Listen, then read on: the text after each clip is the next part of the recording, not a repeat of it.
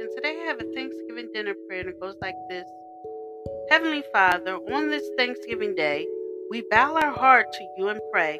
We give you thanks for all you've done, especially for the gift of a Jesus, your Son.